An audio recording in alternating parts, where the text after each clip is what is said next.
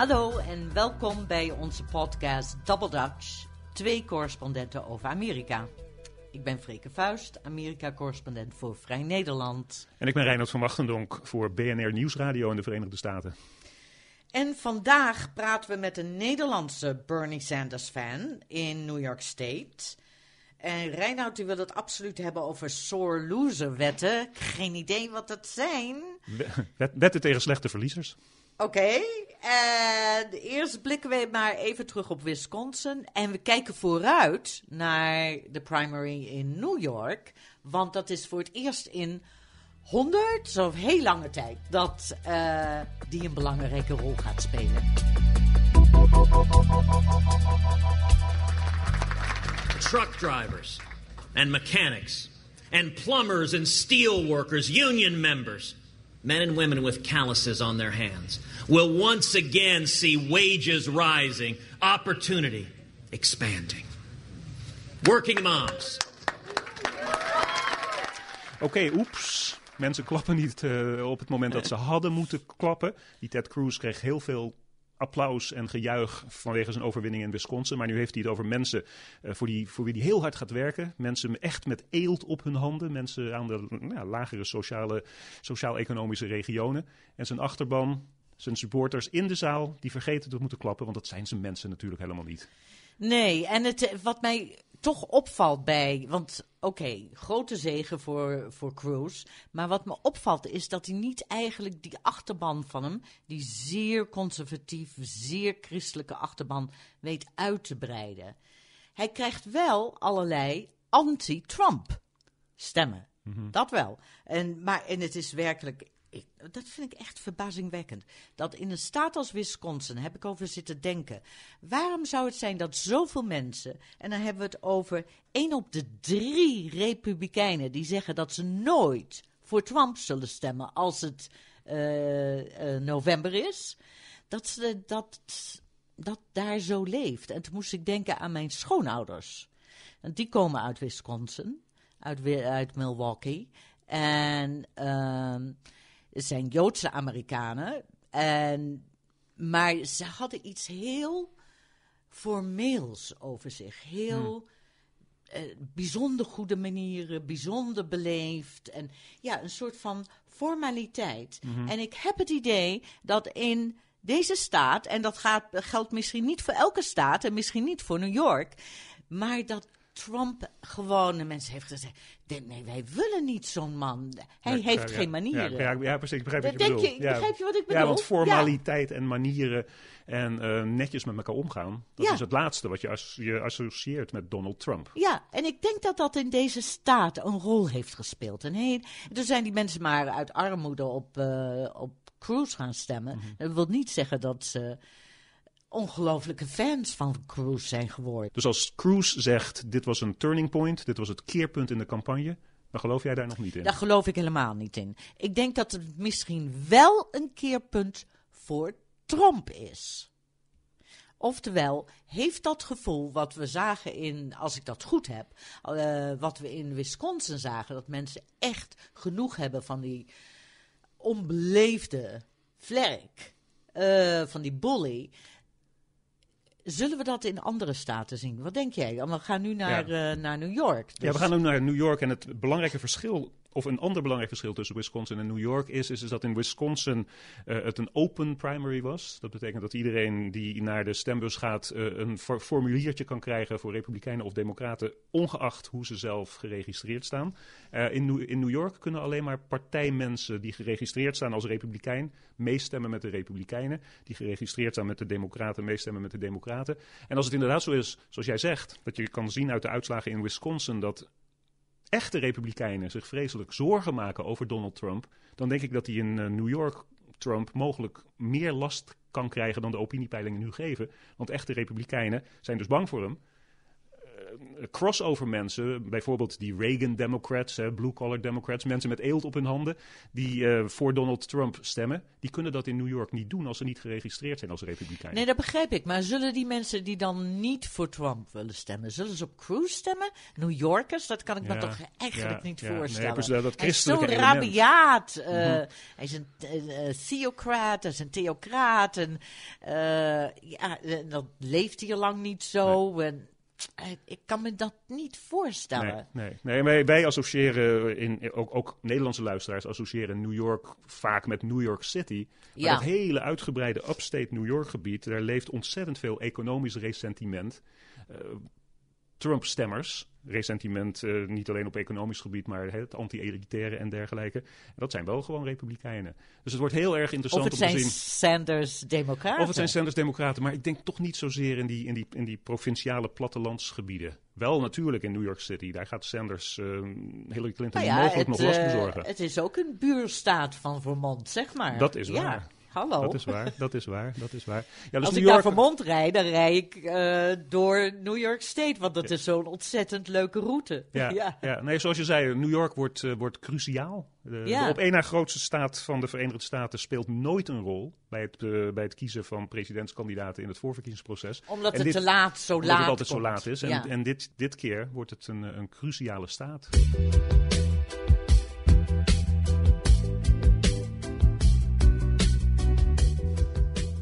Het cruciale New York. En Freek Langhoff, hij woont in, in het plaatsje Kinderhoek daar. Op, op dinsdagavond dan heb ik een, een, een, een samenzijn met vier vrienden van mij. En dan drinken we bier. Amerikaans uh, microbrews. En iedere keer moeten we nieuwe biertjes meenemen om, uh, om te proeven. Hij woont al meer dan 30 jaar in Amerika, maar zoals zoveel immigranten, hij is nog steeds niet helemaal gewend. Twee van de, van de knapen die, uh, die zijn absoluut niet geïnteresseerd in, in politiek. En, en er wordt, als ik, zodra ik daar een opmerking over maak, of als ik Bernie ter, uh, ter sprake breng, dan uh, wordt dat onmiddellijk afgekapt met: uh, nee, nee, nee, nee, we praten niet over politiek. terwijl ik weet dat een van de twee is duidelijk een, een, een, een droemf-aanhanger, maar wil dat niet, wil dat niet in het openbaar stellen. En dat, en dat is iets wat ik, waar ik ook moeilijk mee uit de voeten kan. En een grappige bijkomstigheid is, is dat uh, Freek uh, corrector was bij Vrij Nederland, begin jaren tachtig, bij het magazine. En uh, is het mogelijk, Freek, dat, dat jij toen al voor Vrij Nederland werkte en dat jullie paden elkaar mogelijk gekruist hebben? Dat is wel mogelijk. Ik deed niet zo vaak iets voor Vrij Nederland in die tijd, maar ik was al correspondent hier. En af en toe, inderdaad, begon, begon ik met schrijven voor Vrij Nederland, waar ik eerst stagiaire was geweest. Maar dat was weer voor zijn tijd. Oké, oké, oké. Oké, nou ja, in ieder geval is hij toen uh, in het boekenvak terechtgekomen. Hij werd uh, hier in de Verenigde Staten vertegenwoordiger van een Nederlandse uitgeverij, Bril, van uh, scholastische boeken. En zo is het gekomen. Freek Lankhoff, mijn eerste presidentscampagne was ehm, Ronald Reagan tegen Jimmy Carter. Dat herinner je je ook nog? Ja, jij zat al in Amerika en ik uh, woonde nog in Nederland en werkte in die tijd voor Vrij Nederland. En daar was het altijd flink lachen om wat, wat Reagan presteerde, wat hij wilde, wat hij niet wilde, wat hij kon en wat hij niet kon. Ik geloof niet dat we hem in Nederland erg serieus namen. Dus je komt in zekere zin uit een linksnest, als je voor Vrij Nederland hebt gewerkt. En dat verklaart mogelijk ten dele die sticker op je auto, Bernie 2016. Je bent een, een, een aanhanger van Bernie Sanders. Ja, ja, ik kom uit een zeer, uh, zeer links nest. Ik geloof dat mijn grootvader van moeders kant, die was bij de oprichting van de SDAP. En mijn moeder is altijd zeer actief geweest in de, in de Partij van de Arbeid. En ik ben altijd een uh, PvdA overgelopen naar de PSP. En, een langharige werkschuwtuig. Absoluut, absoluut. Ik kan me nog herinneren dat ik uh, stenen gooide naar de Amerikaanse ambassade toen ze in Vietnam zaten. Dat, uh, nooit, nooit weten dat ik nog eens naar Amerika zou gaan. Want toen ben je in 1983 naar Amerika gegaan. Was dat, dat was dan een moeilijke overstap, want je had een beetje de pest aan dat land. Ja, ik heb dat ook nooit goed voor mezelf kunnen verklaren, moet ik eerlijk zeggen. Ik, uh, ik ben uh, hier gekomen voor mijn ex-vrouw. Of zoals mijn vriend Theo Zonder wil zeggen, mijn ex-genootje. Uh, dat was een Amerikaanse. Hij was een Amerikaanse en uh, door haar kon ik een green card krijgen en ben ik hier, hier begonnen. Ja. Ja. Dus oké, okay, um, half, half grapje. Dat je nu Bernie Sanders steunt, die socialist. Mhm. je neemt hem, dan neem je een beetje wraak op dat oude Amerika van je. Oh zeker, oh zeker. Ik, ben, eh, eh, ik heb eh, Bernie Sanders al lang gevolgd, ook als, een, als een independent senator in de, in de Senate hier. Ik, ik geloof dat Bernie de, de goede ideeën heeft voor de, de Amerikaanse samenleving. Nu, ehm, ik, ga, ik ga even trapsgewijs terugwerken. Nu is het zo, die goede ideeën waar je het over hebt, eh, die socialistische ideeën waar we in Nederland eh, bekend mee zijn. Zelfs als die president zou worden, dan komt er helemaal niets van terecht, zeg ik. En daar ben ik ook bang voor. Ik moet in alle eerlijkheid zeggen dat, eh, dat zijn ideeën zijn ideeën die wij in Europa heel normaal vinden. En waar, eh, waarbij van vinden dat dat de, de, de basis is voor onze maatschappij. Eh, die ideeën die zijn heel makkelijk over te nemen hier, alleen niet in praktijk te brengen. Maar dan kom je, het, eh, dat, is het, dat is het stapje omlaag, dan kom je t- eh, in de democratische voorverkiezingen terecht. Waarin hij op dit moment wel Hillary Clinton een beetje schade aan het aanbrengen is. En dus loop je het risico dat Hillary Clinton. Ik neem aan voor jou, als er een keus moet worden gemaakt tussen Republikeinen en Hillary Clinton, toch jouw keus.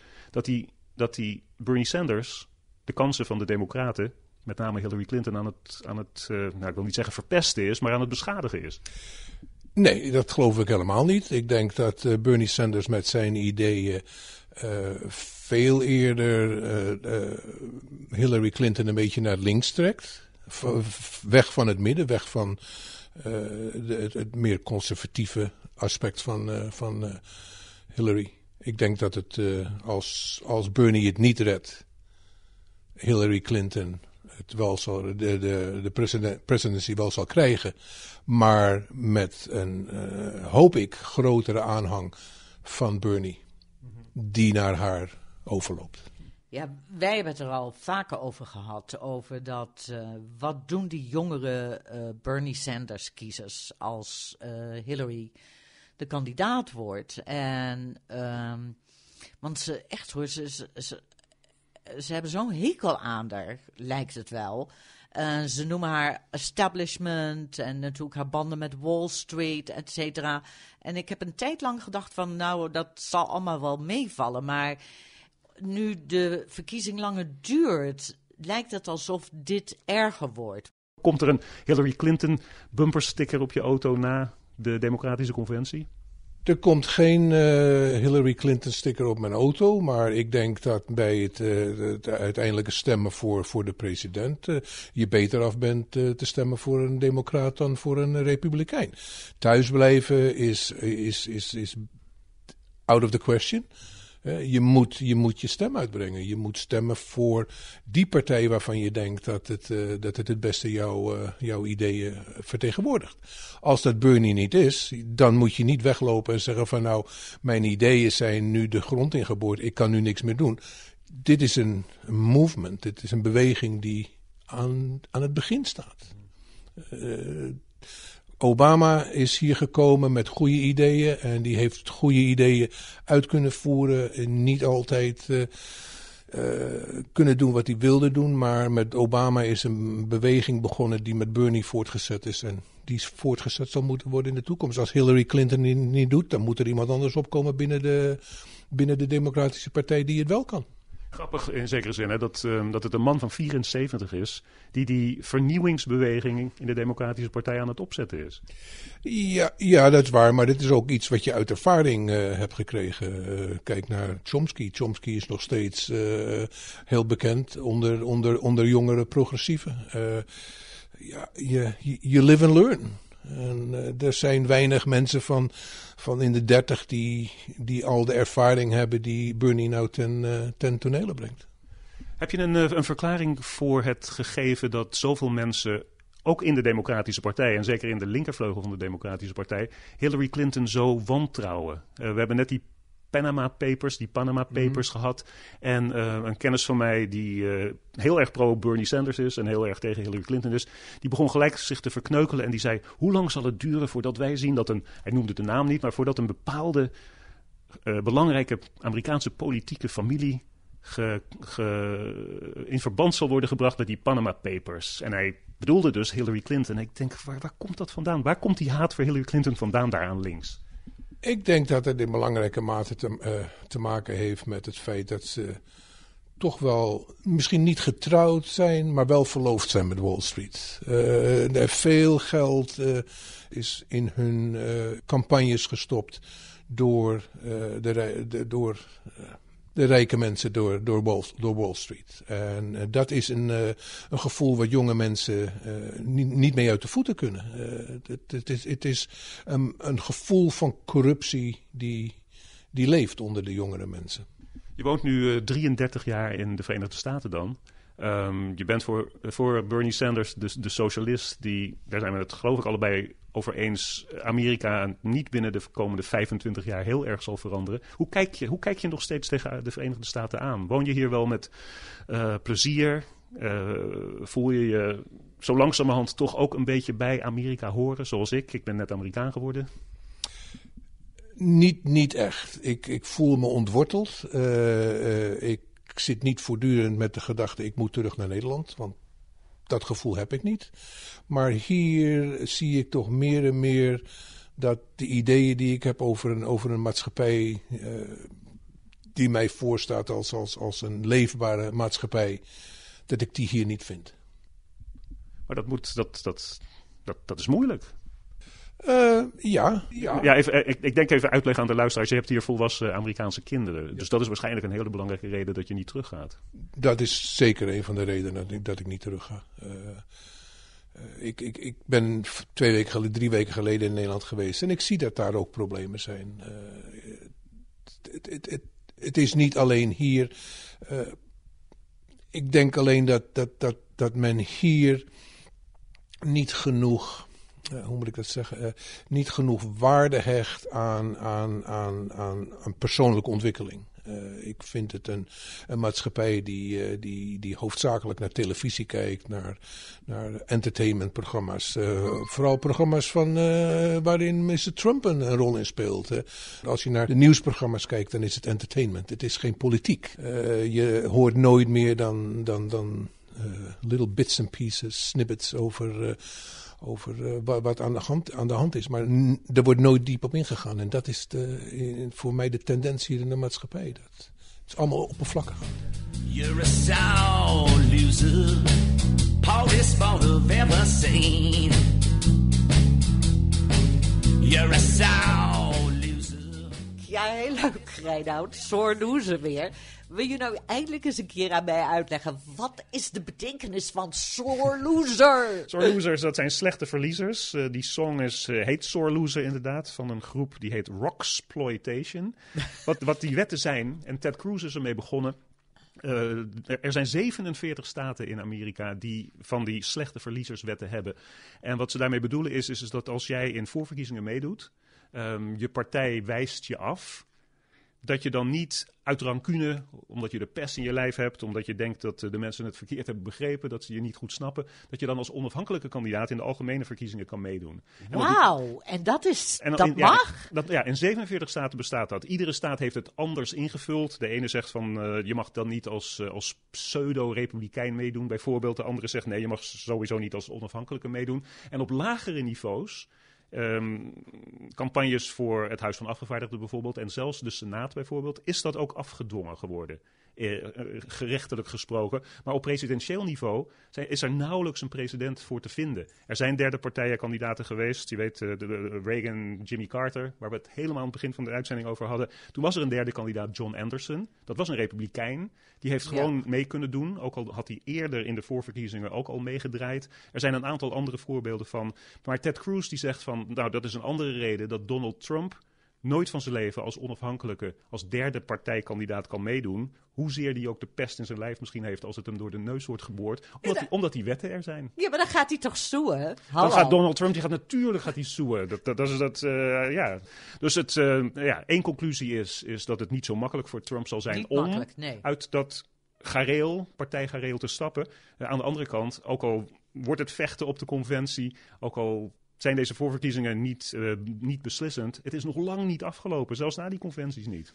Nee, maar wel één ding viel mij op in een peiling die net uitkwam. Um, en dan een, een, goede peiling. Dat uh, een meerderheid van de Republikeinen vinden dat ook al haalt Trump eh, die tw- 1238 geloof ik, of 37, 37 geloof ik, ja. die die moet hebben, haalt hij die niet. Maar hij komt erbij in de buurt, dan verdient Met hij... de meeste stemmen. Met de meeste Mhm. stemmen. Dan verdient hij de nominatie. Ze willen geen gerotzooi op die conventie. Dat vind ik wel weer interessant. Ja, maar zo, maar zo, zo iemand als Ted Cruz, die eh, minstens zo'n groot ego heeft natuurlijk als, eh, als Donald Trump, die, gaat dat, die laat dat niet over zijn kant gaan. Nee. En regels Die zijn regels. En dat partij-establishment, die willen die Trump echt niet. Zoals je uitlegde in Wisconsin, echte republikeinen, die moeten die Trump absoluut niet. Ja, dus ze staan voor het blok. En dan krijgen we Trump als een derde kandidaat toch nog. Ja, op een, en dan krijg je dus, andere ja, manier. en dan krijg je of dus een andere. En dan leren we allemaal eh, over de hele wereld eh, over de wetten tegen slecht verliezen in de Verenigde Staten. Ik dacht dat je dat met je kinderen moest leren tot ze een jaar of zeven zijn. Maar kennelijk moet je vol- volwassen mensen in de Verenigde Staten ook via de wet verbieden om een slechte verliezer te zijn.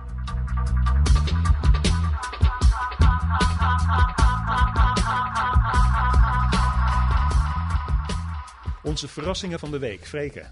Ik heb een, eh, zeg maar, teleurstellende verrassing. Zo moet ik het wel omschrijven. En dat is, eh, Bernie Sanders gaf een interview aan de New York Daily News. Dat is een eh, grote krant in de stad New York. En nou ja, hij wist blijkbaar niet dat je nu met een metrocard eh, de metro in moet. En niet meer met een token, zoals jaren geleden. Maar goed, Maar goed, oké. hij komt uit Vermont. Hij komt uit Vermont en blijkbaar heeft hij de laatste jaren in New York niet de metro genomen. Het zij hem vergeven. Maar wat ik eh, zo teleurstellend vond, was dat eh, de krant vroeg hem echt om uitgebreid in te gaan op zijn plannen om de grote banken op te breken. En over wat had hij gedaan om de bankiers eh, te, strafrechtelijk te vervolgen. Dit zijn twee grote punten uit de speeches van. Iedere keer. Iedere Iedere, keer. keer. De Van- banken, de, de bankbandieten en Ja. Wall Street. Moeten Ja. allemaal achter de tralies. Ja.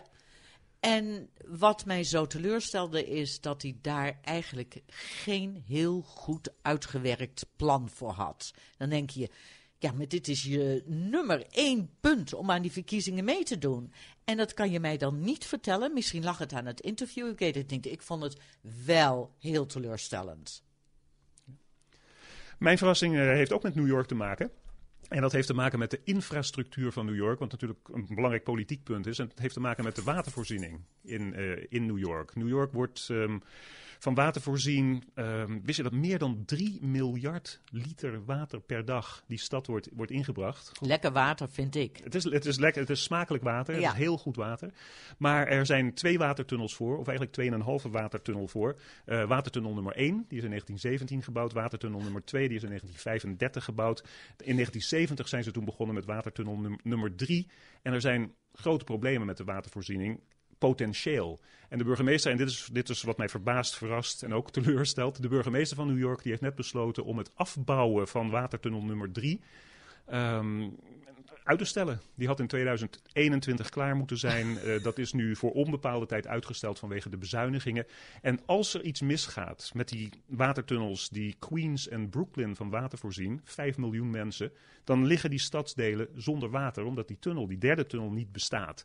En, god. eh, ja, het is dus nog, ja, de, en, maar het, het, het, het lekt en het rammelt aan alle kanten. Want die twee watertunnels uit 1917 en 1935, die kunnen niet gerepareerd worden. Die zijn nooit gerepareerd geweest, die zijn nooit behandeld geweest sinds die jaren. En dat komt omdat het enige wat ze nu nog ehm, goed houdt, dat is de roest. En dat is de waterdruk van binnen. Want als ze ooit ehm, willen gaan repareren en die waterdruk en een stukje van die tunnel afsluiten, dan is er geen waterdruk meer en dan dondert die hele watertunnel in elkaar.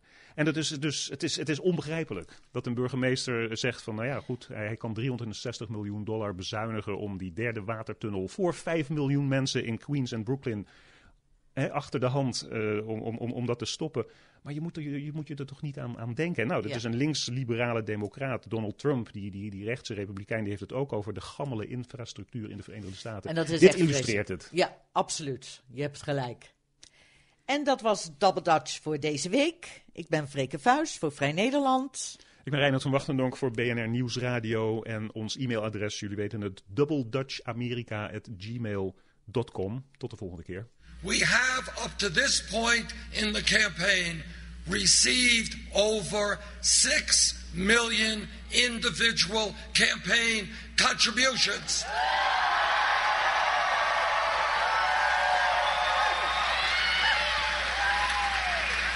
Anyone here know what the average contribution is?